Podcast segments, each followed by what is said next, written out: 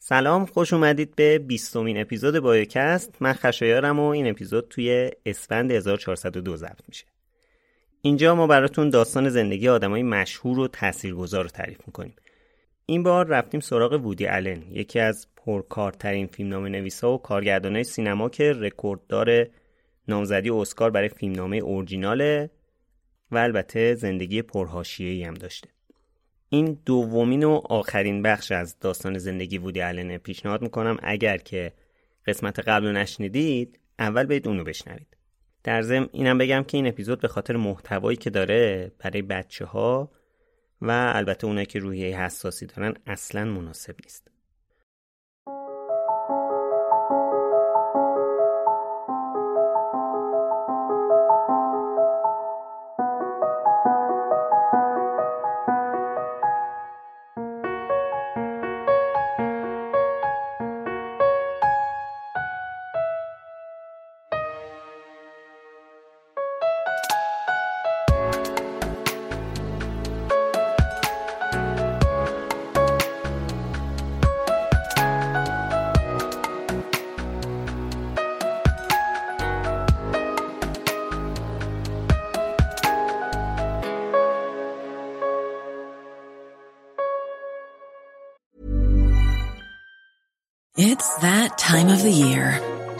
Vacation is coming up. You can already hear the beach waves, feel the warm breeze, relax, and think about work. You really, really want it all to work out while you're away. Monday.com gives you and the team that peace of mind. When all work is on one platform and everyone's in sync, things just flow wherever you are. Tap the banner to go to Monday.com. Millions of people have lost weight with personalized plans from Noom, like Evan, who can't stand salads and still lost 50 pounds. Salads, generally, for most people, are the easy button, right? For me, that wasn't an option. I never really was a salad guy. That's just not who I am. But Noom worked for me. Get your personalized plan today at Noom.com. Real Noom user compensated to provide their story. In four weeks, the typical Noom user can expect to lose one to two pounds per week. Individual results may vary.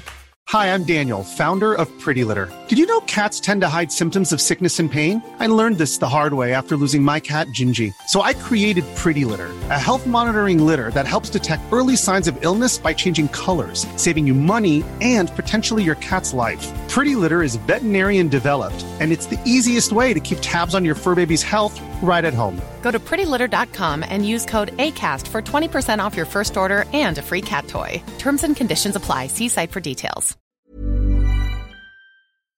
خب قبل اینکه بریم سراغ داستان این اپیزود یه خلاصه از قسمت قبل بگم. تو قسمت قبلی از نیویورک قبل از جنگ جهانی دوم گفتیم که وودی توش به دنیا اومد از آشناییش با سینما با کمک دختر خالش و بعدش هم آشناییش با کمدی گفتیم. از کمدی های تک که برای ستون های تنز روزنامه ها میفرستاد تا کار کردن به عنوان تنز نویس برای چند تا برنامه تلویزیونی. و بالاخره هم شروع فیلمنامه نویسی و کارگردانیش.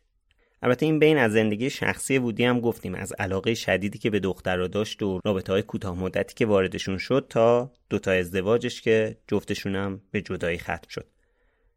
حالا رسیدیم به یه رابطه طولانی مدتش که هاشیاش تا همین امروزم وودی رو رها نکرد. خب داشتیم می‌گفتیم که رسیدیم به اواخر سال 1979 یعنی میشه زمستون 1358 اینجا وودی با کسی آشنا شد که یه مسیر جدید تو زندگی خانوادگی و میشه گفت بعدا زندگی کاریش به وجود آورد. شب سال نو وودی یه مهمونی سال نو گرفته بود. خیلی از آدمای معروف دنیای هنر و ورزش اون شب توی مهمونی دعوت بودن. یکی از مهمونا میا فرو بود. میا یه بازیگر تازه کار بود که چند سال پیش بازیش تو فیلم بچه روزماری رومن پولانسکی خیلی سر صدا کرده بود.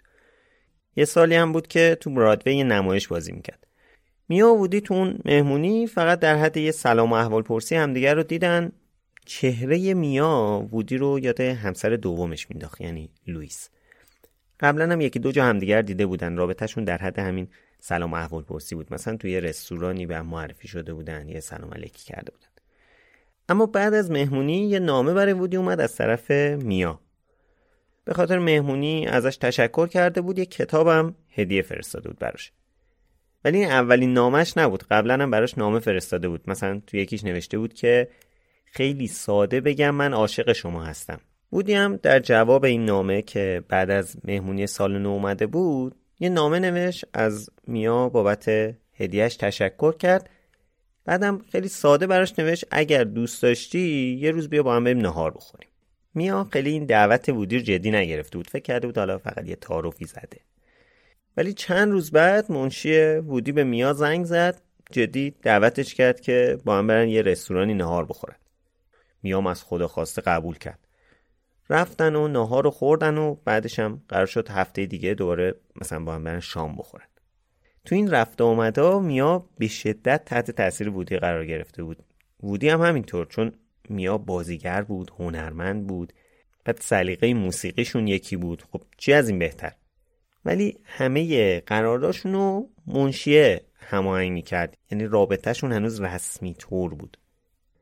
خلاصه تو این چند باری که با هم رفتن بیرون رفتن کلی توی نیویورک چرخیدن و وودی میا رو بود به جاهایی که توی نیویورک تا حالا ندیده بود. خیلی خوش گذشت. کم کم رابطه انگار داشت نزدیکتر می‌شد.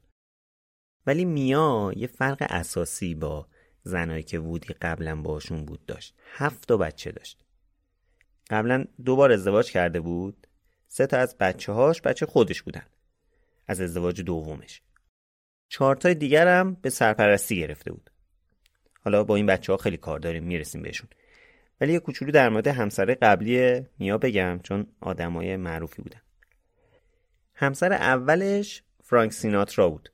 همون خواننده معروفی که خیلی از آهنگاشو شنیدیم قبل از انقلابم تو سال 1354 تو تهران اجرا داشته. دومیش هم آندره پروین بود. اونم یه آهنگساز معروفه. وودی میگه وارد شدن به زندگی یه زن با هفت و بچه براش جذابیت خاصی داشت. چون با اینکه تا به بچه دار شدن فکر نکرده بود ولی بچه ها رو دوست داشت. دلیل بچه دار نشدنش هم تا الان یکی به خاطر مدل زندگیش به عنوان یه فیلمساز بود. یکم به خاطر اینکه همسراش تا حالا ازش بچه نخواسته بودن.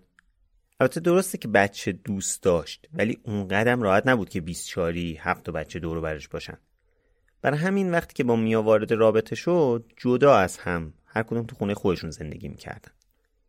میا و وودی 13 سال با هم بودن. 13 سال پر فراز و نشیب و پرهاشیه که بهش می‌رسیم. اما بیاید از همون روزای خوش اول شروع کنیم از سال 1980 خونه میا روبروی خونه وودی دقیقا اون طرف سنترال پارک بود یعنی قشنگ روبروش. تو ساختمون شماره 135 خیابون سنترال پارک غربی.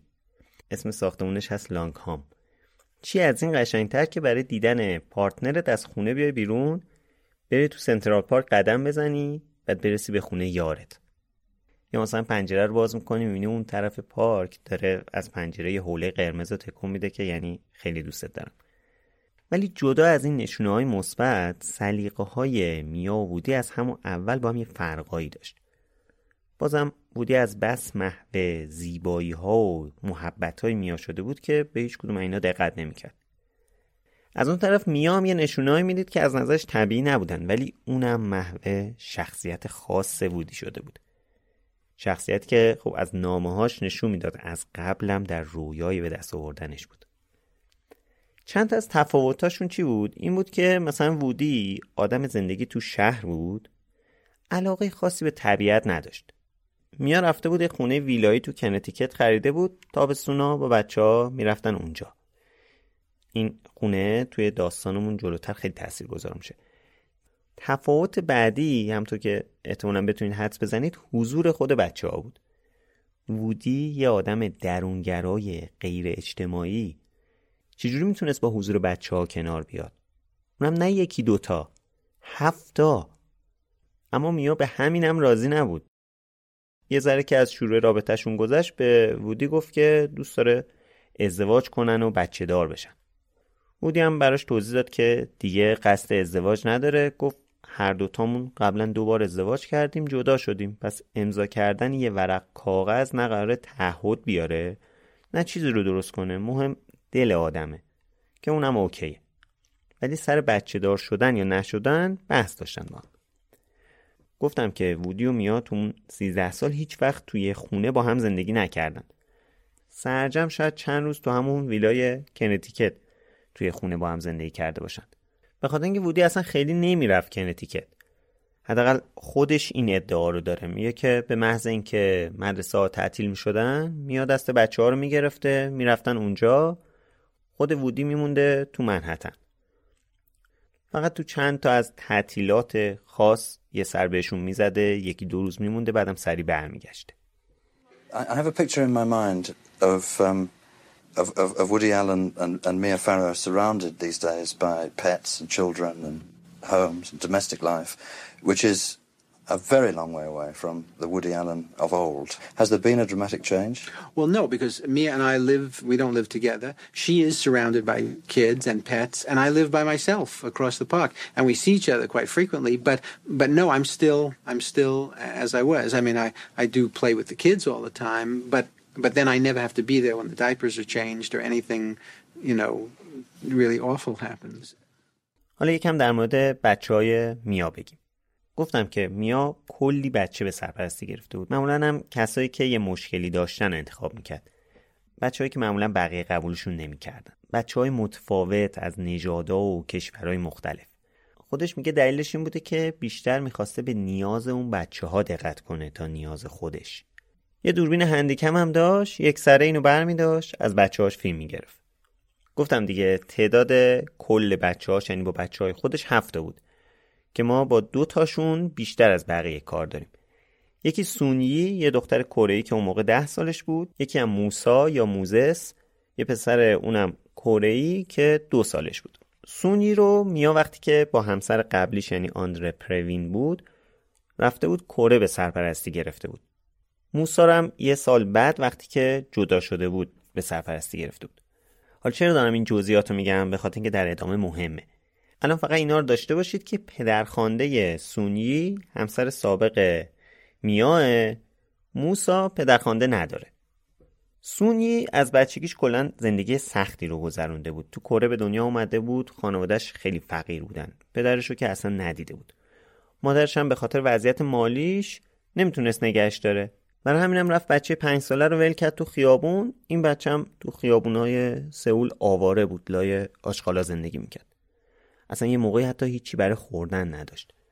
خلاصه یه روز یه چند تا راهبه این بچه رو پیداش می‌کنن می‌برن میذارنش پرورشگاه. یه چند وقتی اونجا بود تا وقتی که میا اومد به سرپرستی گرفتش. اینجا میشه سال 1977 یعنی دو سه سال قبل از اینکه میا با وودی وارد رابطه بشه. برنامه زندگی وودی از وقتی که با میا بود اینطوری شده بود که زمستونا با هم تو نیویورک بودن فیلم می ساختن 13 تا فیلم با هم ساختن. این بچه هم اکثر اوقات سر صحنه فیلمبرداری بودن. موقعی که فیلمبرداری نداشتن میا آخر هفته ها دست بچه هاشو می‌گرفت می‌برد خونه وودی دور هم بودن. وودی هم تو خونش برای بچه های سری جا برای بازی و خواب درست کرده بود که وقتی می‌رفتن خونه وودی خیلی بهشون خوش میگذشت. تو طول هفتم میا با بچه ها خونه خودش بود ولی وودی هر روز صبح قبل اینکه بچه ها بیدار بشن پام شد می‌رفت خونه میا. بعد که بچه ها می‌رفتن مدرسه برمیگشت خونه میشست به نوشتن فیلم بعدیش. بعد دوباره عصر که می‌شد پام شد می‌رفت اونجا تا بعد از اینکه بچه ها میخوابیدن بود. تابستونام که میا و بچه ها ویلای کنتیکت بودن یه تعطیلاتی بود مثلا چهارم جولای یک می و اینا. بودی پام شد یه سر می‌رفت پیششون تا آخر هفته میمون بعدم برمیگشت نیویورک سر قصه نوشتنش. کلا خیلی حوصله آب و هوای کنتیکت رو نداشت. برای همینم خیلی کم می‌رفت اونجا. ولی وقتی که می‌رفت رفتارش با بچه ها گرم بود. باشون بازی می‌کرد. به خصوص با موسا خیلی رابطی نزدیکی داشت. کلی براش وقت میذاشت. موسا مشکل فلج مغزی داشت. بودی میشست باهاش شطرنج بازی می‌کرد. تابستونا با اون و داداشش می‌رفتن ماهیگیری. از اون طرفم موسا وودی رو خیلی دوست داشت همیشه به عنوان یه پدر میشناختش Everyone knows therapy is great for solving problems, but getting therapy has its own problems too, like finding the right therapist, fitting into their schedule, and of course, the cost. Well, BetterHelp can solve those problems. It's totally online and built around your schedule. It's surprisingly affordable too. Connect with a credentialed therapist by phone, video, or online chat, all from the comfort of your home. Visit betterhelp.com to learn more and save 10% on your first month. That's BetterHelp, H E L P. Hiring for your small business? If you're not looking for professionals on LinkedIn, you're looking in the wrong place. That's like looking for your car keys in a fish tank. LinkedIn helps you hire professionals you can't find anywhere else, even those who aren't actively searching for a new job but might be open to the perfect role. In a given month, over 70% of LinkedIn users don't even visit other leading job sites. So start looking in the right place. With LinkedIn, you can hire professionals like a professional. Post your free job on linkedin.com slash people today.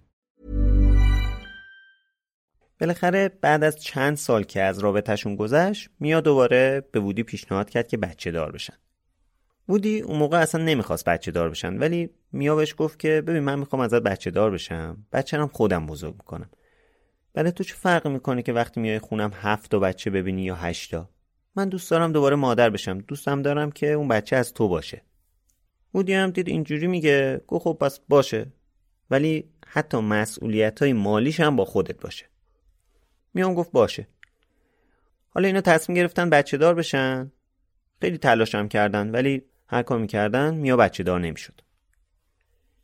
دیدن اینطوریه. تصمیم گرفتن که یه بچه رو به سرپرستی بگیرن. سال 1985 میا رفت یه دختر نوزاد دو هفته ای رو به سرپرستی گرفت. به اسم دیلن. از همون اول که این دختر بچه اومد دل وودی رو برد. دیلن خیلی بچه بامزه بود. وودی حس مثبت خیلی زیادی بهش داشت. با اینکه 50 سال با هم اختلاف سنی داشتن. کلی باش وقت میگذرون باش بازی می‌کرد بغلش می‌کرد براش قصه می‌خوند. حتی یه بار تو یکی از مسافرت های کاریشون تو اروپا دیلن عروسکش رو تو هتل شهر قبلی جا گذاشته بود. بودی یه بلیت فرست کلاس گرفت که عروسکه رو بیارن تا شهر بعدی تا مثلا دیلن شب که می‌خواد بخوابه عروسکش پیشش باشه. هر روز صبحم برای دیلن کمیک می‌خوند. وقتی هم نمی‌تونست بیاد و نبود یه سری یادداشت و کمیک میذاش رو میز صبحانه که مثلا صبح بچه ببینه. بعد داشت میبردش تئاتر موزیکال. بعد همه تئاتر رو براش توضیح می‌داد که مثلا بفهمه چه اتفاقاتی داره میفته خلاصه کلی بهش می‌رسید دیگه. دیلنم خیلی وودی رو دوست داشت. همیشه وقتی که وودی وارد خونه میام شد اولین کسی که وودی می‌رفت سمتش دیلن بود. حتی وقتی که دیلن بزرگتر شد وودی خودش میرسوندش. پیش دبستانی به خاطر اینکه مرسه دیلن نزدیک خونه وودی بود. اینقدر این دوتا به هم نزدیک بودن که یه بار میا به وودی گفت که تو که انقدر می‌گفتی بچه نمی‌خوام مثل که خیلی آماده بودی پدر بشی. دیلن که اومد حتی ویلا رفتنهای وودی هم بیشتر شده بود. بیشتر بهشون سر می‌زد چون دلش برای موسا و دیلن تنگ می‌شد. موقعی هم که تو نیویورک بودن وودی صبح ساعت پنج و نیم صبح می‌شد. پیاده از تو سنترال پارک می‌رفت خونه میا. با موسا و دیلن صبحانه می‌خورد. بعد دیلن رو برمی داشت می‌برد مدرسه برمیگشت خونه. بعد ساعت 6 عصر دوباره برمیگشت خونه میا. با بچه ها شام می‌خورد با موسا شطرنج بازی می‌کرد برای دیلن قصه می‌خوند. این دوتا بچه که میخوابیدن برمیگشت خونه میخوابید. بعد تو مدرسه دیلن هم مثلا مشکلی اگه پیش میومد والدین بچه رو می‌خواستن وودی پا می‌شد می‌رفت. اونجا تو جلسه ها و اینا شرکت می‌کرد. اما اوایل سال 1987 وقتی که یه سال و نیم گذشته بود از به سرپرستی گرفتن دیلن میا باردار شد. خبر بارداری میا این بار برای وودی خوشحال کننده بود چون حضور دیلن خیلی حس خوبی بهش داده بود. همینم باعث می شد که مثلا اومدن یه بچه دیگه خوشحالش کنه. حتی انقدر با این موضوع بارداری کنار اومده بود که تو فیلمنامه جدیدش که قرار بود بازم میا بازیش کنه شخصیت اصلیشو باردار نوشت. اسم این فیلمه هست زن دیگر. خلاصه دسامبر 1987 وودی و میا صاحب یه پسر شدن. اسمشو گذاشتن سچل. که البته الان صداش می‌کنن رونان. رونان و دیلن دقیقا دو سال و نیم با هم اختلاف سنی دارن. بعد از چند وقت وودی کم کم به فکر گرفتن هزانت دیلن و موسا افتاد. چون با این دوتا خیلی وقت گذرونده بود واقعا حس می‌کرد که پدرشونه. رفت قضیه رو با میا مطرح کرد. میا اولش براش عجیب بود. چون خب بودی که از اول گفته بود من حوصله بچه رو ندارم همه مسئولیتاشم با خودته. ولی بعد گفت که شاید حالا نظرش تغییر کرده. شاید برای دیلن اصلا خوب باشه که یه پدر داشته باشه. موسام که تنها کسی تو خانواده بود که قانونا پدر نداشت. به خاطر همین وقتی که باش مطرح کردن اصلا خیلی خوشحال شد. میا نشست با خوش فکر کرد دید که آینده خودش رو با وودی می‌بینه. حالا چه فرقی می‌کنه که مثلا هزانت با وودی باشه یا با خودش؟ قبول کرد. بالاخره 17 دسامبر 1991 هزانت دیلن و موسا به وودی رسید. کمتر از یک ماه بعد از این اتفاق یه اتفاق افتاد که مثل بمب صدا کرد. همه چیز در یه چشم به هم زدن تغییر کرد. از اینجا یکم مدل روایت هم با مدل که همیشه تو بایوکست داشتم فرق می‌کنه. چون روایت ها مختلفه قضاوت در مورد اینکه دقیقا چه اتفاق افتاده واقعا سخته. داستان رو از دو جهت تعریف می‌کنم. یکی چیزی که وودی تو کتابش گفته یکم صحبت های میا و اطرافیانش تو مستند الن وی فرو از HBO اول طبق گفته های میا تو مستند. روز 13 ژانویه 1992 میا رونان یعنی پسر خودش و وودی رو برداشت آورد خونه وودی تا جلسه مشاورش رو برگزار کنه. رونان اون موقع چهار سالش بود.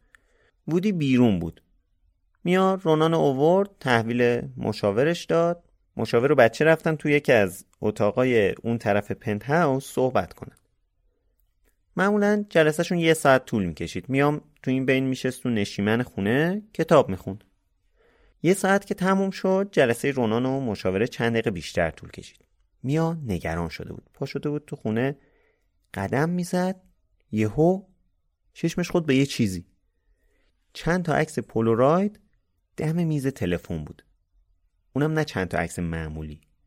چند تا عکس پولوراید لخت از یه دختر جوان. عکسام به شدت تحریک کننده بودن. یعنی عکس لخت معمولی نبودن. اصلا تو وضعیت زننده گرفته شده بودن. ولی اینا مهم نبود.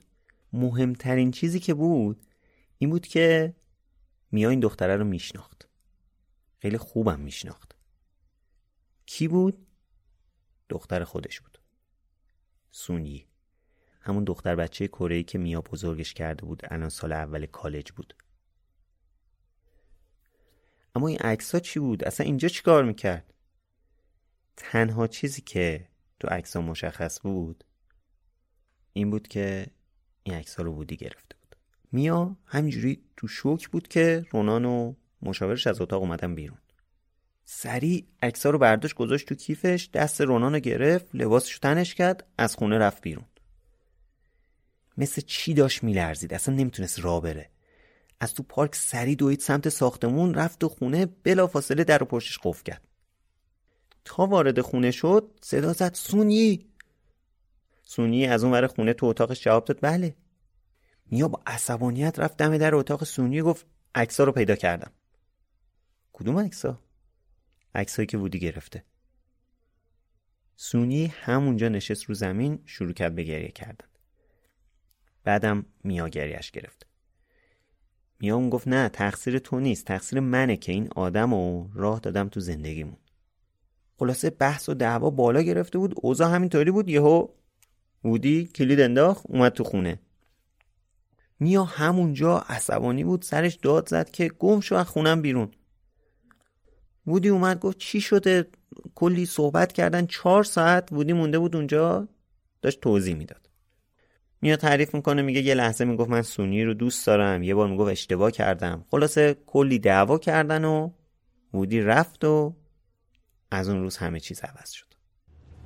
One day I was at his apartment because I wasn't working that day, so I took one of the kids over. That we left a coat over there, and there by the side of the phone, to the right of the phone, Uh, was a stack of Polaroid pictures of a pornographic pictures of a, a woman, a girl, and I picked them up and I realized all of them were of Sunni, and they were all just like I mean I don't, they wouldn't put them in Playboy. They were like you know I don't know hus- hustler pictures or something, you know really really really raunchy pictures, and I I, I just remember, I remember struggling to breathe. I remember um, getting my son, um, um, trying to put his coat on, trying to do the buttons. I took the photos and I put them in my pocket and I I was leaving and then I just realized I don't even think I could push the elevator button. I was just like shaking. And I took my child home and I locked the door. Suni was home and I, I remember saying, I found the pictures. And she said, What pictures? And I said, The pictures Woody took. And she started crying, and I started crying. And I'm like, No, no, it's not your fault. And she was just beside herself. بعد از این روز حالا خیلی اتفاق میفته که حالا بهش می‌رسیم ولی قبلش بعد برگردیم عقب تا ببینیم مثلا داستان این عکس‌ها چی بوده میا که طبیعتا تا اون روز از موضوع خبر نداشته. پس داستان رو طبق گفته وودی تو کتابش تعریف می‌کنم. برگردیم به چند ماه قبل. یعنی عواست سال 1991 وودی اون موقع درگیر تولید فیلم شوهرها و زنها بود. یه روز سونی رو برداشت برای اینکه حال هواش عوض بشه برد با هم بسکتبال ببینن. چهار تا بلیت کل فصل استادیوم مدیسون اسکوئر گاردن رو داشت. برای تیم نیویورک نیکس معمولا کسی رو پیدا نمی‌کرد باش بره. یه بار به میا گفت که این سونی خیلی منزویه یه مشاوره بره بد نیست. میام بهش گفت خب می‌خوای بردا ببرش بسکتبال ببینید با هم. خلاصه وودی سونی رو برداشت بردش استادیوم. وودی و سونی تا قبل از اون اصلا رابطه نزدیکی با هم نداشتن. خیلی به هم توجه نمی‌کردن. چون تو این چند سال سونی همیشه تنها بود تو خودش بود. کلا خیلی با کسی حرف نمی‌زد. بقیه بچه های میا خیلی اجتماعی بودن ولی سونی معمولا یه جا نشسته بود سرش به کار خودش بود. بعد مثلا کالج می‌رفت ولی اصلا دوست پسر نداشت. همین اجتماعی نبود دیگه خیلی تو خودش بود تنها بود. بنابراین وودی هم خیلی کاری بهش نداشت. اون روز وسط بسکتبال وودی سر صحبت رو باز کرد که روبرایی حالا فرصت نشده با هم صحبت کنیم. فکر نکنی ازت بدم میادا سونی اونجا شروع کرد به صحبت که نه بابا مشکل خاصی با تو ندارم. من با مادرم مشکل دارم. باش راحت نیستم. اذیتمون می‌کنه تو خونه. وودی تعجب می‌کنه. می‌پرسه یعنی چی؟ دیگه سونی کم کم برای وودی تعریف می‌کنه که رفتار میا باهاش خوب نبوده و بعد از اینکه تو پنج سالی که اووردش آمریکا مجبورش می‌کرده سریع انگلیسی یاد بگیره. وقتی روندش خوب نبوده تنبیهش می‌کرده. یا مثلا پیش بقیه می‌گفته این خیلی باهوش نیست گیراییش پایینه. از این حرفا. وودی میگه سونی و موسا براش تعریف کردن که میا کلا خیلی بچه هاشو نیبرده دکتر. بهشون رسیدگی نمی‌کرده. حتی موقعی بعد خودشون می‌رفتن دکتر. یا یکی دیگهشون ورمی داشته اون یکی رو میبرده. بعد میگه میا حس خوبی داشته از اینکه یه تصویری از خودش نشون بده پیش بقیه که بچههایی که مشکل دارن و میاره ازشون نگهداری می‌کنه. ولی از اون طرف خودش بهشون رسیدگی نمی‌کرده. خلاصه طبق چیزی که وودی میگه سونی تنها کسی بود که با این رفتارهای میا مخالف بود. همیشه هم با هم مسئله داشتن. کلی هم تنبیه می‌شده. معمولا سونی مجبور بوده خودش مراقب خواهر برادرای کوچیکش باشه کاراشون رو انجام بده. چون میا یا سر فیلم برداری بوده یا وقتی که خونه بودن فرصت نمی‌کرده به همشون رسیدگی کنه. به حال یکی دوتا که نبودن. بعد وودی از این حرفایی که سونی زده تعجب کرده. پرسیده که ولی وقتی من می اومدم خونتون که همه چیز اوکی بود. سونی هم جواب داده این به خاطر این بوده که جلو تو رعایت می‌کرده. اصلا اوضاع متفاوت بود وقتی که تو میومدی البته وودی هرچی دقت می‌کرد رفتار بدی اونطوری که سونی می‌گفت از میان نمی‌دید. یه بار تعجب این تناقضا از سونی پرسید که حس می‌کنی میا تو رو نجات داده زندگی تو نیویورک و تو اون ویلاه بهتر از زندگی تو پرورشگاهه؟ سونی هم خیلی راحت جواب داد نه. گفت سر کله زدن با اون آدمای تو پرورشگاه رو ترجیح میده به سر کله زدن با میا. سونی خیلی از این مسائل رو تو مسابقه مفصلی که سپتامبر 2018 با مجله نیویورک انجام داده گفته خلاصه کم کم سونی بیشتر میومد پیش وودی و همینم باعث شد که یه احساسی بین وودی 56 ساله و سونی 21 ساله شکل بگیره. از هم خوششون اومده بود. بیشتر می‌رفتن بیرون و با هم وقت میگذروندن. حس وودی به رابطهش با میا این بود که یه رابطه یک فقط هست. کلی ازش گذشته دوازده سیزده سال اختلاف هم که زیاده. کلا اونطوری حس تعهد به رابطهش با میا نداشت. چون با هم هم که زندگی نمی‌کردن. بعد از اینکه پسرشون به دنیا آمده بود کلی اختلاف بینشون افتاده بود. البته به رابطه با سونی هم خیلی امیدوار نبود. حس می‌کرد که همین روزا سونی میره با یکی تو همون کالجی که هست دوست میشه. رابطه اینم تموم میشه. ولی اینطوری نشد. چند وقت بعد یه روز تو اواخر دسامبر 1991 بودی به سونی پیشنهاد کرد که بعد از اینکه در واقع کلاسش تموم شد تو کالج بیاد پیشش با هم فیلم ببینن. سونی اومد و نشستن فیلم دیدن و فیلم که تموم شد وودی شروع کرد در مورد فیلم حرف زدن. داشت تحلیل می‌کرد و اینا. سونی هم خسته بود هی چشاش می‌رفت. وودی وسط حرفاش کم کم این جورت رو پیدا کرد که آروم به سونی نزدیک بشه و ببوستش انتظار داشت سونی و عصبانی بشه و اینا ولی انگار که سونی بیشتر مشتاق این بوسه بود. بله فاصله گفت که منتظر بودم ببینم بالاخره کی می‌خوای یه کاری بکنی. و اونم متقابلا وودی رو بوسید. وودی همطوری مونده بود. واقعیت مثل سیلی خود تو صورتش. پس رابطم با میا چی میشه؟ به این فکر کرد که چند وقتی هست که رابطش با میا به مشکل خورده. دیگه مثل قبل نیستن با هم.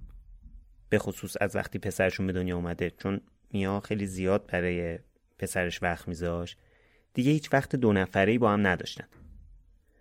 ولی خب اینطوری هم نمیشه که اگه با سونی وارد رابطه بشه خیلی اوضاع پیچیده میشه. ولی این فکر فقط چند روز تو ذهنش بود. چون وقتی که چند روز بعد دوباره سونی از کالج اومد پیشش دیگه همه چیز براش مشخص شد. انقدر از سونی خوشش اومده بود که اسم کرد آیندهش در کنار این آدمه نمیا همون روز با هم خوابیدن. البته وودی فعلا ترجیح می‌داد که رابطهشون مخفی بمونه تا خودش سر فرصت برای میا توضیح بده. که خب می‌دونیم اینطوری نشد. هنوز شاید یه ماه هم نگذشته بود از اون فیلم دیدن وودی و سونی. یه بعد از ظهری یعنی در واقع میشه دوازده ژانویه. روز قبل از اینکه میا بیاد اون عکس رو پیدا کنه. وودی و سونی تو خونه وودی نشسته بودن. وودی یه دوربین پلوراید داشت. از اینا که چاپ فوری داره. یکی بهش هدیه داده بود. یهو زد به سرشون که با این دوربینه از خودشون عکس بگیرن. کلی عکس به های مختلف گرفتن. از جمله چند تا عکس لخت از سونی. وودی این عکس ها رو برداشت گذاشت تو کشو.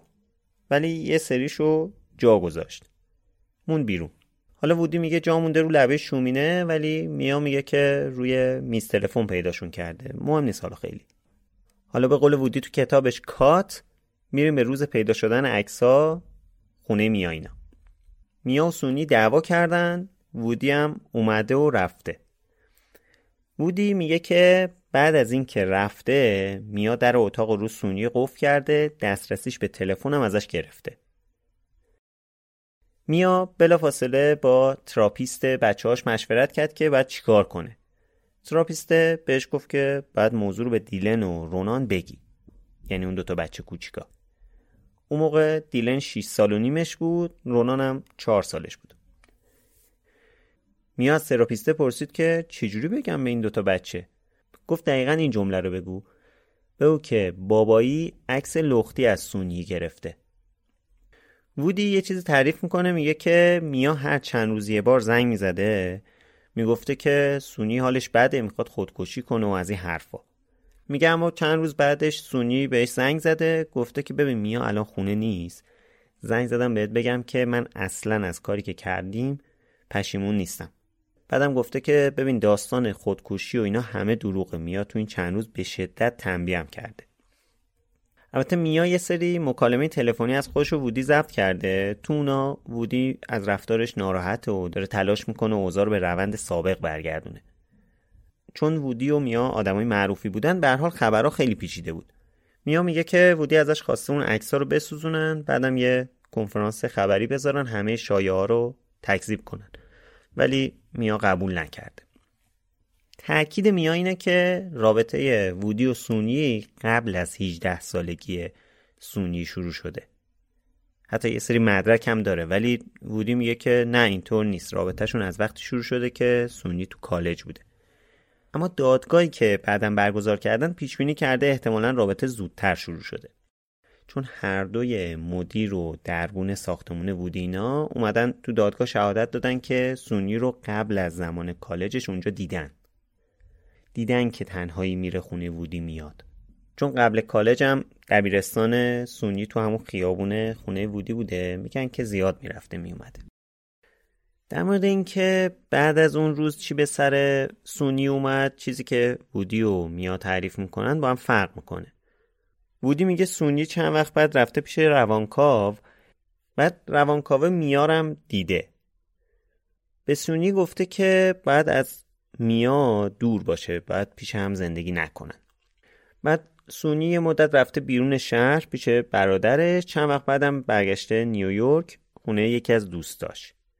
همچنان با وودی در ارتباط بودن ولی نمی‌تونسته بیاد پیشش زندگی کنه چون که وودی اون موقع داشته تلاش می‌کرده بچههایی که هزانتشون گرفته بوده از میا بگیره. اومدن سونی می‌تونسته کارو سخت کنه. اما میا میگه که تابستون اون سال برای اینکه حال هوای سونی عوض بشه فرستادتش توی کمپی کار کنه. چند روزی اونجا بوده بعد یهو از طرف کمپ زنگ زدن به میا گفتن که یه لیموزین اومده دنبال سونی بردتش. میا میگه که همون موقع حد زده که سونی رفته پیش وودی. ولی هرچه وودی میپرسیده اطلاعاتی بهش نمی‌داده. ولی خب حالا خیلی مهم نیست دقیقا چی شده. چیزی که می‌دونیم اینه که سونی هر طور بوده رفته پیش وودی. دیگه با همن دیگه.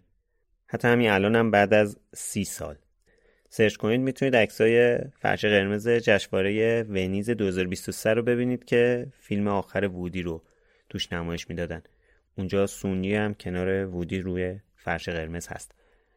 اما اگه فکر کنید داستان به همینجا ختم میشه اشتباه میکنید چون یه بمب دیگه تو راهه We spent a few afternoons walking and talking, delighting in each other's company, and of course going to bed. We were sitting around my apartment one weekend afternoon, and I had been given a Polaroid camera for a present from someone who didn't know I had no interest in cameras. At the very early stages of our new relationship, when lust reigned supreme and we couldn't keep our hands off each other, and erotic photos they were, shots well calculated to boost one's blood up to 212 Fahrenheit. Anyhow, you probably read the rest in the tabloids. Mastermind that I was, I sequestered the photos in the drawer. But as it turned out, not all the provocative little snapshots. A number of them I had brilliantly put on my fireplace mantel as the Kodak squeezed them out.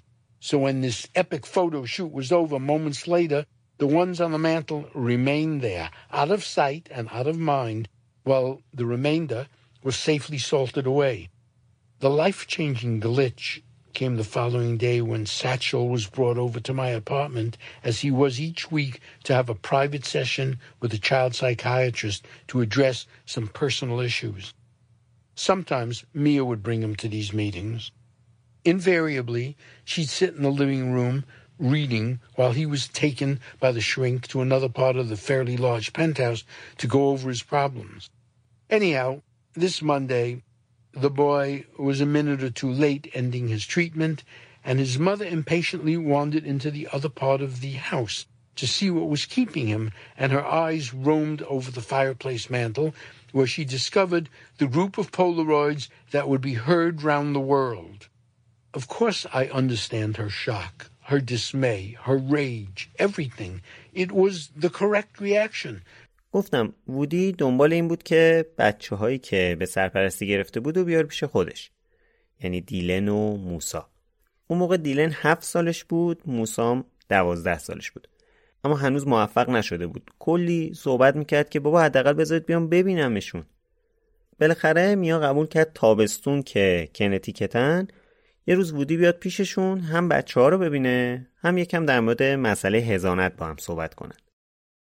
این میشه آگوست 1992 یعنی 6 7 ماه بعد از پیدا شدن عکس اینجا باید دوباره روایت وودی و میا رو جدا جدا بررسی کنیم. وودی تعریف می‌کنه که بعد از ظهر رسیده ویلا میا رفته بوده بیرون خرید. وودی هم با بچه ها و خدمتکارا تنها بوده. اون روز خیلی وقتی با بچه ها نگذرونده بیشتر سر رو گرم می‌کرده. شبم که میا اومده با هم رفتن یه رستورانی خیلی عادی در مورد مسئله هزانت صحبت کردن.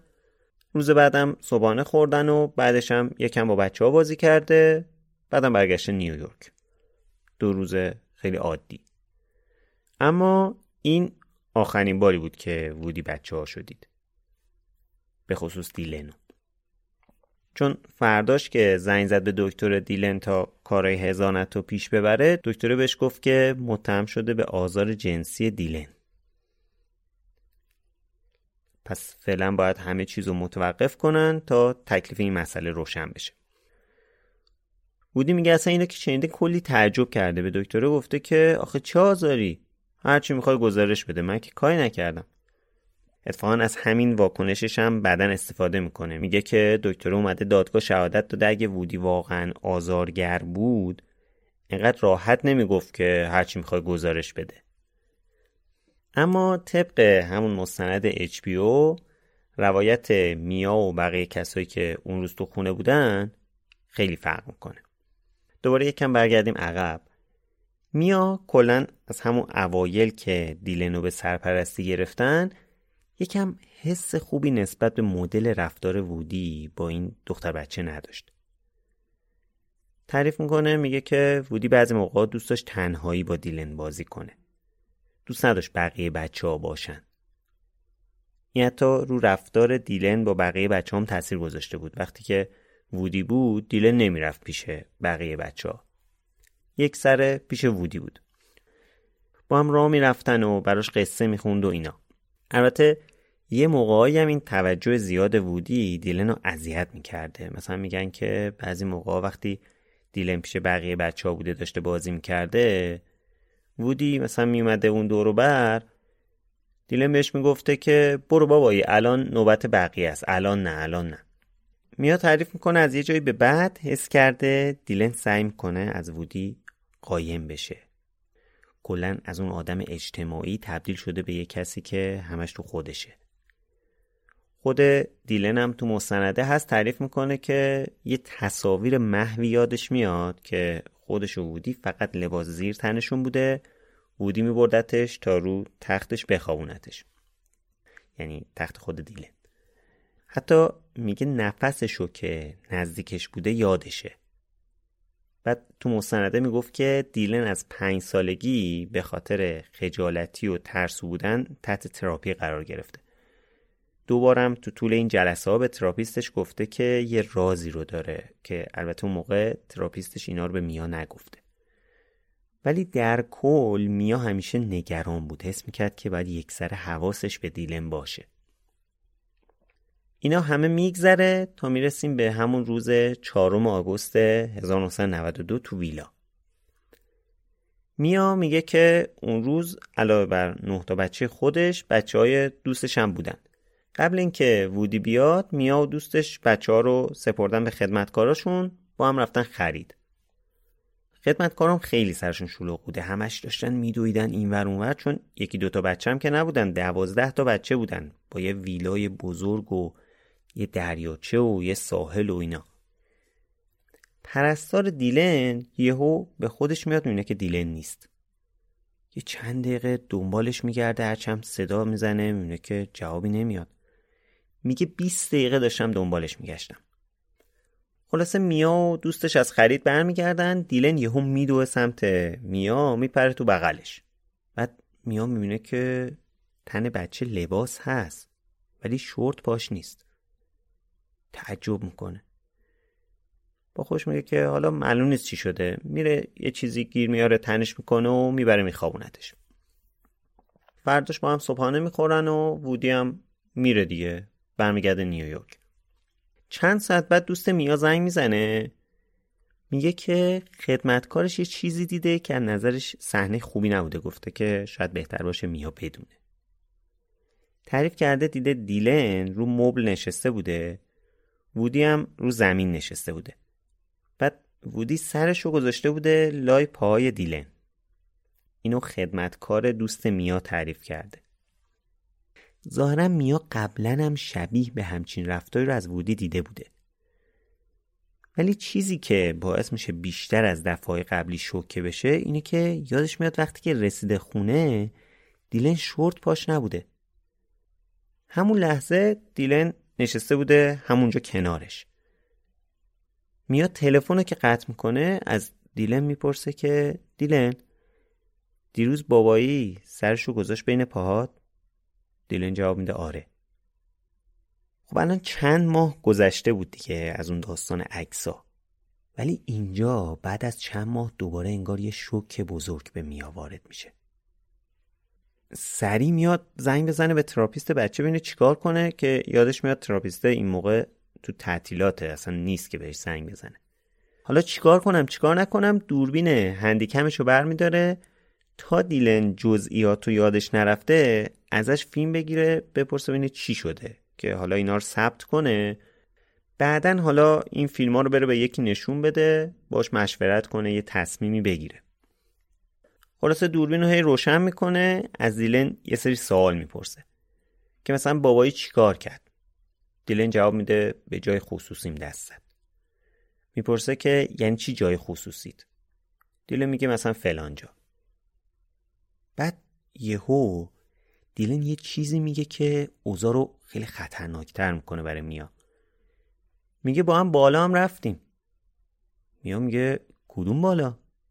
میگه اتاق زیر شیروونی خلاصه دیلن تعریف می‌کنه که رفتن بالا تو اتاق زیر شیروونی و دراز بوده و وودی پشتش بوده و دیگه حالا از جزئیاتش بگذرم. تو همون مستند اچ تعریف می‌کنن می‌تونید ببینید. میا خدمتکارش رو صدا می‌زنه که در مورد اون روز ازش بپرسه. امیدش اینه که خدمتکاره بگه که نه بابا من و دیلن بیرون بودیم داشتیم بازی می‌کردیم یا یه همچین چیزی.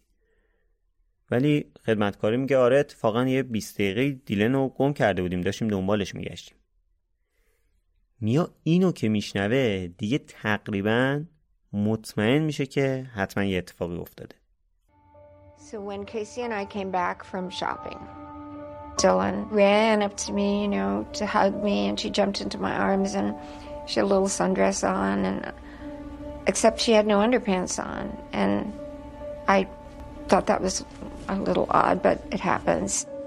So I, I asked the babysitter if she could grab a pair of underpants, and she did. And then I put the children to bed.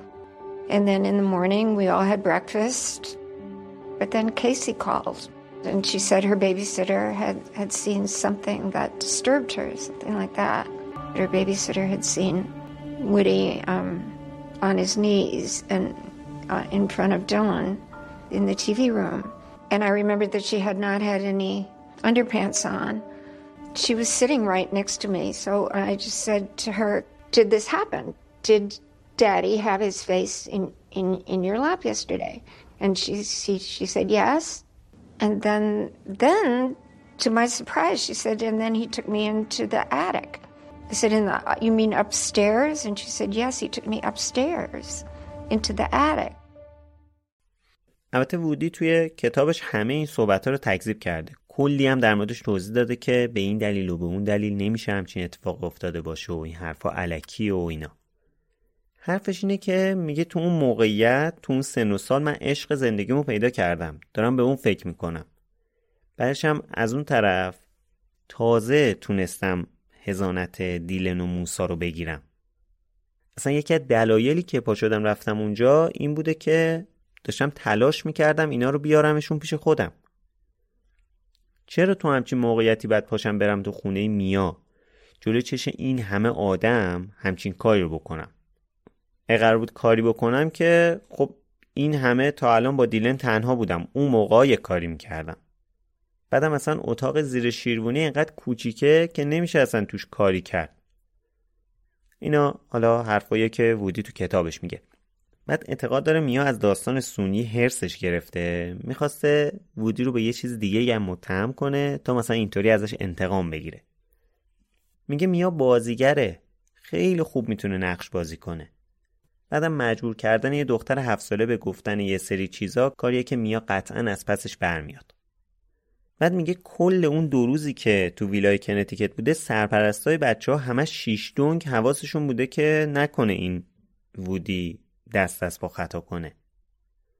در مورد اون قضیه هم که میگن سرشو گذاشته بوده بین پای دیلن میگه حالا امکان داره سرمو گذاشته باشم رو پای دیلن. ولی ربطی نداره که. تو اتاق نشیمن همه سندلیا پر بود منم نشستم رو زمین تکیه دادم به کاناپه حالا شاید یه لحظه سرم گذاشتم رو پای دیله همین. حرکت نامناسبی که باش نکردم. وودی اعتقاد داره که اتهامای اینطوری چیزیه که اگه درست نباشم نمیشه هیچ وقت انکارشون کرد. چون انقدر سنگینه وقتی که مطرح میشه دیگه تاثیرش رو رو ذهن بقیه می‌ذاره. دیگه هر کار کنی نمی‌تونی از ذهن مردم پاک کنی. میا این فیلم های هندیکمی که از دیلن گرفته بود و فرستاد شبکه فاکس پخش کرد. بعد وودی در واکنش به این اتفاق میگه که نه تنها اینا حرفاییه که خود میا تو دهن بچه گذاشته بلکه اصلا چرا فیلم های لخت بچه رو فرستادی فاکس؟ این خودش نشونه کودک آزاری نیست؟ چون میا تو هر جور شرایطی از دیلن فیلم گرفته. مثلا یه سری از فیلم ها رو دیلن تو همومه میا داره ازش سوال می‌پرسه.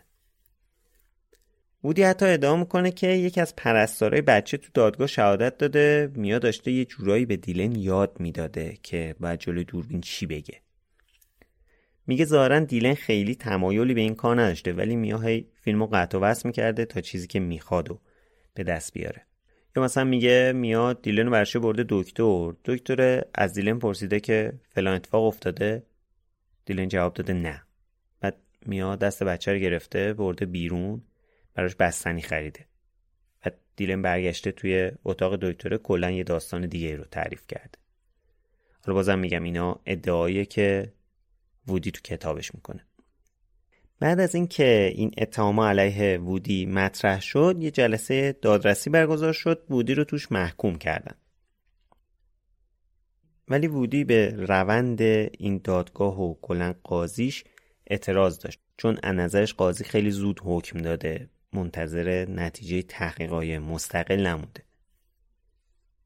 وودی میگه بازپرس پرونده با میا دوست بوده جانبدارانه نظر داده. بعدم به بهونه اینکه آسیب کمتری به دیلن وارد بشه زود پرونده رو گذاشتن کنار. بعد یه ادعای دیگه هم می‌کنه میگه که میا و وکیلش اومدن از وودی درخواست کردن که 7 میلیون دلار بده قضیه رو تمامش می‌کنیم. اینجوری وجهه طرفین هم خراب نمیشه. ولی وودی بهشون گفته که من که کاری با دیلن نکردم اصلا حاضر نیستم همچین پولی رو بدم. تحقیقات مستقلم که گفتم از طرف دو جای مختلف بوده. یکی از طرف کلینیک سوء استفاده جنسی کودکان یکی هم سازمان حمایت از کودکان ایالت نیویورک. این دوتا اومدن 6 ماه تحقیقات گسترده کردن هم با میا صحبت کردن هم با وودی صحبت کردن با دیلن صحبت کردن. حتی بدن دیلن رو بررسی کردن. همه این کارا رو کردن 6 ماه طول کشیده. بعد وودی تعریف می‌کنه که وقتی که گزارش تحقیق آماده شده دعوتشون کردن تا جواب گزارش رو بهشون بدن. نتیجه گزارش رو دارم دقیقا از روی کتاب وودی می‌خونم. دیلن تحت آزار و سوء استفاده آقای الن قرار نگرفته است. اظهارات دیلن حالت نمایشی دارد و احتمالا تحت تأثیر و نفوذ مادرش گفته شده است. این دقیقا نتیجه گزارشی بوده که اون دوتا هیئت مستقل انجام دادن. وودی میگه وقتی که طرف اینو برای منو میا خونده میا عصبانی شده از جاش بلند شده از اتاق رفته بیرون. بعد حتی میگه که یکی از کارشناسای پرونده براش تعریف کرده دیلن داشته گریه می‌کرده. بعد ازش پرسیده که چی شده چرا گریه می‌کنی؟ دیلن هم جواب داده مامانم مجبورم کرده دروغ بگم. خلاصه اینکه قاضی پرونده که بودی اصلا دل خوشی ازش نداره حکم داد بودی دیگه نمی‌تونه دیلنو ببینه. هیچ ارتباطی هم نباید بینشون باشه. بودی میگه با وجود اینکه اون گزارش عدم آزار جنسی از طرفم و ثابت کرده چرا قاضی همچین حکمی داده؟ ولی خلاصه این حکم اومد و بعدش وودی دیگه هیچ وقت نتونست دیلنو ببینه و باش حرف بزنه. یه مدت هم خیلی بهش سخت گذشت. اصلا شبا خواب دیلنو می‌دید.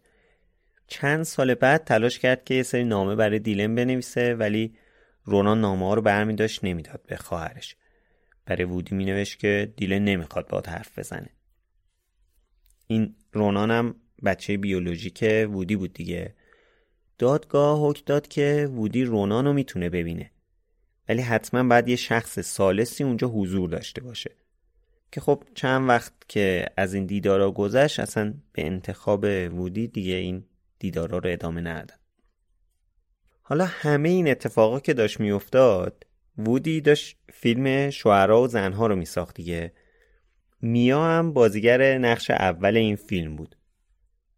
اینا تو خونه با هم داستان داشتن ولی میا می‌رفت سر فیلم برداری و با وودی کار می‌کرد. واقعا ادامه داد فیلمو تموم کردن.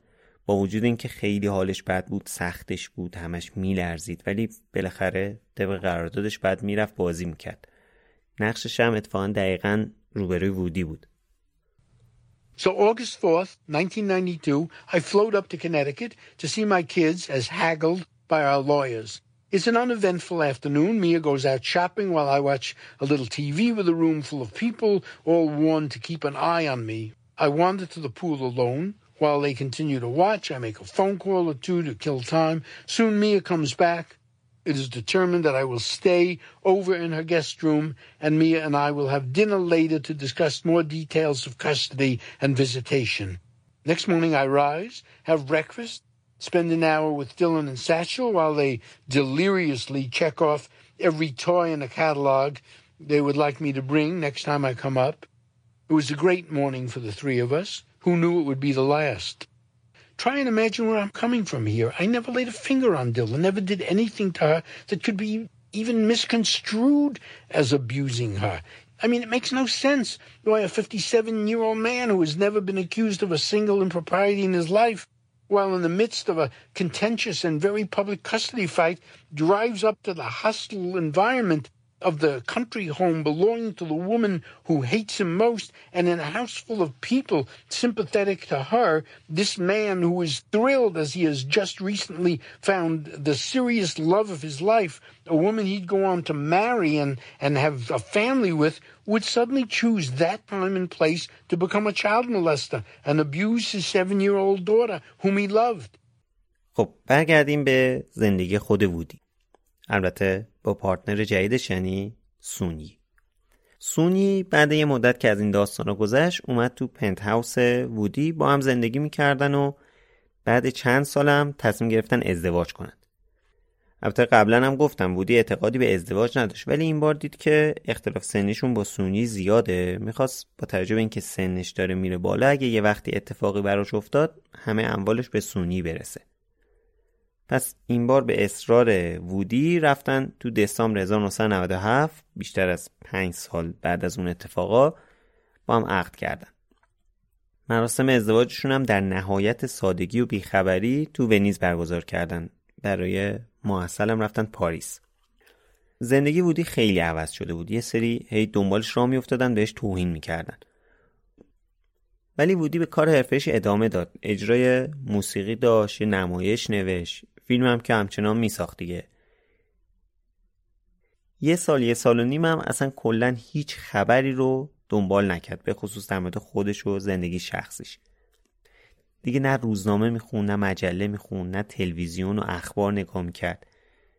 البته قبلا هم خیلی کم این کار رو می‌کرد ولی حالا دیگه کلا قطعش کرده بود. فقط مسابقه های ورزشی و فیلم می‌دید. رابطش با سونی هم خیلی خوب بود. بی نهایت سونی رو دوست داشت و اصلا داره. گفته هیچ وقت این رایی که انتخاب کرده رو ازش پشیمون نیست. وودی و سونی دو تا دختر به سرپرستی گرفتن یه کره یه آمریکایی. خود وودی میگه که دوست نداشته بچه دار بشه چون حس می‌کنه آوردن یه آدم دیگه به این دنیا لطف نیست. اگه بچه دوست داره می‌تونه سرپرستی چند تا بچه رو که قبلا این بی لطفی توی کوتشن مارک در حقشون شده به عهده بگیره. اتفاقا قبل اینکه بچه رو بهشون تحویل بدن یه تحقیق گسترده روی سونی و وودی کردن. بعد بچه رو بهشون دادن. وودی هم میگه که خب اینم دوباره یه نشونه دیگه من مشکل داشتم خب بچه ها رو نمی‌دادن بهم. بگذاریم. از سال 1992 که رابطه وودی و سونی شروع شد تا همین 2024 اونا یه چیز هلوش 32 ساله که با همن. به قول وودی حتی یه وعده غذایی هم جدا از هم نخوردن. وودی هم همچنان فیلم می نویسه و سونی هم بقیه کارهای خونه و کار بچه ها رو می‌کنه. البته وودی بالاخره بعد از اون اتفاقا مجبور شد خونه قشنگ و دلخواهش تو خیابون پنجم نیویورک رو بفروشه بره یه خونه جدید بخره. هم مشکلای خونه زیاد شده بود همین که بعد از بچه دار شدن اونجا براشون کوچیک بود. اول رفتن توی خونه بزرگ 1800 متری تو خیابون 92 یه چند سالی اونجا بودن بعدش هم یه خونه عوض کردن و الانم توی خونه ویلای قدیمی بی‌نظیرن. بودی خیلی امیدوار بود که وقتی دیلم بزرگ شد بیاد بگه نه هیچ اتفاقی بین من و بودی نیفتاده اینا رو تحت تاثیر مادرم گفتم. اما این اتفاق نیفتاد. سال 2014 وقتی که گلدن گلوب جایزه یه عمر دستاورد هنری رو به وودی آلن داد بالاخره دیلن بعد از سالها سکوتشو شکست. یه نامه سرگشاده نوشت که نیویورک تایمز چاپ کرد بعدش هم چند تا برنامه تلویزیونی دعوتش کردن اومد اونجا نشست کلی گریه کرد و در مورد اتفاق تلخی که تو کودکی تجربه کرده بود تعریف کرد همینم باعث شد دوباره اخبار این چیزا به صدر خبرها برسه Planning for your next trip? Elevate your travel style with Quince. Quince has all the jet-setting essentials you'll want for your next getaway, like European linen premium luggage options, buttery soft Italian leather bags, and so much more. And is all priced at 50 to 80% less than similar brands. Plus, Quince only works with factories that use safe and ethical manufacturing practices.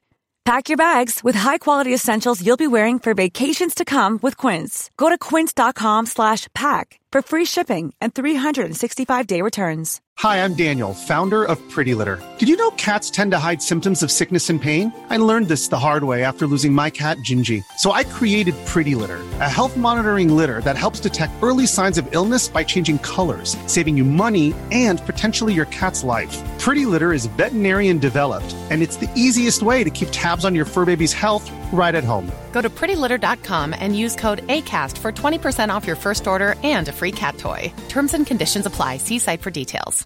Hey, it's Paige DeSorbo from Giggly Squad. High quality fashion without the price tag? Say hello to Quince. I'm snagging high end essentials like cozy cashmere sweaters, sleek leather jackets, fine jewelry, and so much more. With Quince being 50 to 80% less than similar brands and they partner with factories that prioritize safe ethical and responsible manufacturing i love that luxury quality within reach. Go to quince.com slash style to get free shipping and 365 day returns on your next order. quince.com slash style. ولی با وجود این خبرها وودی همچنان داشت فیلم میساخت و به فعالیتاش ادامه می‌داد. دسامبر 2017 دیلن تو اوج جنبش میتو یه مقاله تو لس آنجلس تایمز این دفعه منتشر کرد که عنوانش این بود چرا انقلاب میتو به وودی آلن کاری ندارد. یعنی اعتراض کرده بود که ما این همه حرف زدیم در مورد این مسئله ولی چرا ایشون کنسل نمی کنید و هنوز باش کار می‌کنید. هنوز فیلماش پرفروشه. در جواب این مقاله که دیلن توی لس آنجلس تایمز منتشر کرد وودی یه بیانیه داد. در ادامهش هم موسی یه نامه سرگشاده منتشر کرد. موسی تو نامه‌ش از وودی دفاع کرد. بعدم گفت که تو خونه مادرش خیلی اذیتشون می‌کرده. کتاب وودی و مستند HBO هم برای بعد از این اتفاقاته. در کل تو چند سال اخیر انواع بیانیه های مختلف منتشر شده که من تا حدودی تلاش کردم یه مطالبی ازش رو اینجا عنوان کنم. ولی بررسی دقیقترش رو می‌ذاریم برای یه فرصت دیگه تو سایت یا کانال یوتیوبمون.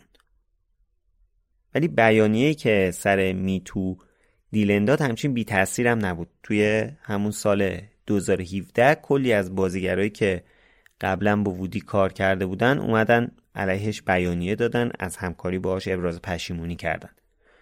بازیگرایی مثل کالین فرث، کیت وینسلت، تیموتی شالامی بعضیشون هم حتی گفتن که دستمزدی که گرفتن رو میدن به خیریه. بالاخره وودی تو این همه سال حدود 40 50 تا فیلم ساخته بود. کلی بازیگر مختلف تو فیلماش بازی کرده بودن. این بیانیه ها تاثیر خیلی بدی روی وجهه کاری وودی گذاشت. باعث شد یکی دوتا فیلم اخیرش رو اصلا تو آمریکا نمایش ندن. به خصوص فیلم یه روز بارانی در نیویورک که سال 2019 ساخته شد. کمپانی آمازون هم قراردادش رو با وودی لغو کرد. دانشگاها هم آثار وودی رو از درساشون حذف کردن. حتی سر انتخابات 2016 آمریکا وودی و سون‌یی می‌خواستن که به کمپین انتخاباتی هیلاری کلینتون کمک کنن ولی خانم کلینتون قبول نکرد درخواستشون رد کرد. سر فیلم بعدیش هم که می‌خواست بسازه کلی اذیت شد اصلا خیلی سخت بازیگر گیر آورد. حتی میگه که بعضیا بهش گفتن که دوست دارن باش کار کنن ولی اگه قبول کنن بعدا به مشکل می‌خورن. اصلا همین کتاب زندگی نامش هم سخت ناشر پیدا کرد. ولی از اون طرف خیلی اومدن ازش دفاع کردن مثلا مثل الک بالدوین خاویر باردم اسکارلت جوانسون جودلا اینا هم جزء بازیگرایی بودن که تو فیلم های وودی باش کار کرده بودن. بعد همسرا و پارتنرهای قبلی وودی هم ازش دفاع کردن به خصوص هارلین و لوئیس و دایان. وودی میگه چون اونا با هم زندگی کردن منو می‌شناسن. می‌دونن که من این کار نیستم. بعد بارها تاکید می‌کنه که اون نتیجه تحقیقا نگفته من آزار رسوندم. پس چرا این همه آدم میان علیه هم بیانیه میدن؟ چرا نمیرن تحقیق کنن بعد بیان بیانیه بدن؟ اعتقاد داره از جنبش میتو داره سوء استفاده میشه. اوضاع داره طوری میشه که هر کی بگه به من آزار رسوندن دیگه همه قبول می‌کنن. طرف مقابل رو دارن کنسل می‌کنن. حالا میگم اینا حرفاییه که وودی می‌زنه. خلاصه اینکه وودی تا همین پارسال هم فیلم ساخته. جدیدترین فیلمش همین چند هفته دیگه تو آمریکا اکرام میشه که البته خیلی سخت ناشر پیدا کردن برای آمریکا براش. اسم فیلمش هست کودتا یا ضربه شانس. که برای اولین بار به زبان فرانسوی ساخته شده. این پنجاهمین فیلم وودیه. چند وقت پیشم خیلی صحبت از این بود که این آخرین فیلمشه قرار دیگه بعدش فیلم نسازه خوشو بازنشسته کنه. ولی ظاهرا از این خبران نیست. چون همین چند روز پیش تقریبا یه هفته ده روز قبل از همین الان که دارم ضبط می‌کنم یه خبر اومد که قرار تابستون 2024 فیلم بعدیشو تو ایتالیا بسازه. ولی خب هنوز چی اعلام نشده Everybody had an opinion about my private life which I felt they were all free to have and free to respond in any way that made them happy. They could sympathize with me, not sympathize with me. They could dislike me. They could like me. They could, you know, it could have no effect on whether they saw my films. They could never see my films again. None of that mattered to me. When I look back on my life, I've been very lucky that I've lived out all these childhood dreams. I wanted to be a movie actor, and I became one. I wanted to be a movie director and a comedian. I became one. I wanted to play jazz in New Orleans, and I played in street parades and joints in New Orleans and played in opera houses and concerts all over the world. There was nothing in my life that I aspired toward that hasn't come through for me. خب بیستمین اپیزود بایوکست شنیدید که بخش دوم و آخر از داستان زندگی وودی آلن بود. بایوکست رو من خشایار نور با کمک مسعود تولید می‌کنیم. متین آبان موسیقیشو ساخته، ادیت این قسمت هم سروش قلنوی انجام داده. منبع اصلیمون کتاب زندگی نامه خودنوشته وودی آلنه که نشر برج با اسم بی خود و بی جهت منتشر کرده. لینک خریدش تو توضیحات هست مثل همیشه می‌تونید با خرید از این لینک از بایوکست حمایت کنید. از چهار تا مستندم استفاده کردیم. فیلم مستند Wild Man Blues ساخت سال 1997 مستند وودی آلن A Life in Film ساخت سال 2002 از شبکه بی بی سی مستند وودی آلن A Documentary ساخت سال 2011 و مستندی که چند بار تو اپیزود بهش اشاره کردم الن وی فرو از HBO ساخت سال 2021 ممنونم از همتون که ما رو دنبال می‌کنید و به بقیه معرفی می‌کنید. از اپیزود قبل تا الانم خانومی به اسم فرشته از همون حمایت مالی کرده نوشته که دمت گم که برگشتی. دم شما هم گم فرشته جان ازت ممنونم. اگه شما هم دوست دارید به صورت کاملا اختیاری از همون حمایت مالی کنید لینکش تو توضیحات اپیزود هست. در ضمن ما اخیرا هاست پادکستمون رو عوض کردیم. احتمالا در طول اپیزود چند بار براتون تیزر تبلیغاتی به زبون کشوری که توش هستید یا فیلتر شکنی که استفاده می‌کنید پخش شده. ممنون که شنیدن این تیزر رو تحمل می‌کنید تا بتونیم راحت تر بایوکست رو ادامه بدیم. اگر هم کسب و کاری دارید و دوست دارید اسپانسر بایوکست بشید بهمون پیام بدید تا در موردش صحبت کنیم. تو همه شبکه های اجتماعی با user at sign بایوکست پادکست می‌تونید ما رو پیدا کنید. ایمیلمون هم هست بایوکست پادکست gmail.com یه عذرخواهی هم بکنم چون که تو اپیزودهای قبلی گفتم کانال یوتیوبمون قبل از نوروز راه میفته اما متاسفانه پیش تولیدش بیشتر از چیزی که انتظار داشتم طول کشید. بعدش هم بعدش هم واقعیتش فکر کنم خود پادکست از همه چیز مهمتره. اول باید خیالم از اینجا راحت بشه. الانم دارم تمام تلاشمو می‌کنم که تا قبل از نوروز یه اپیزود دیگه هم داشته باشیم. امیدوارم که بشه. همین. ممنونم از شما که بایوکست رو میشنوید.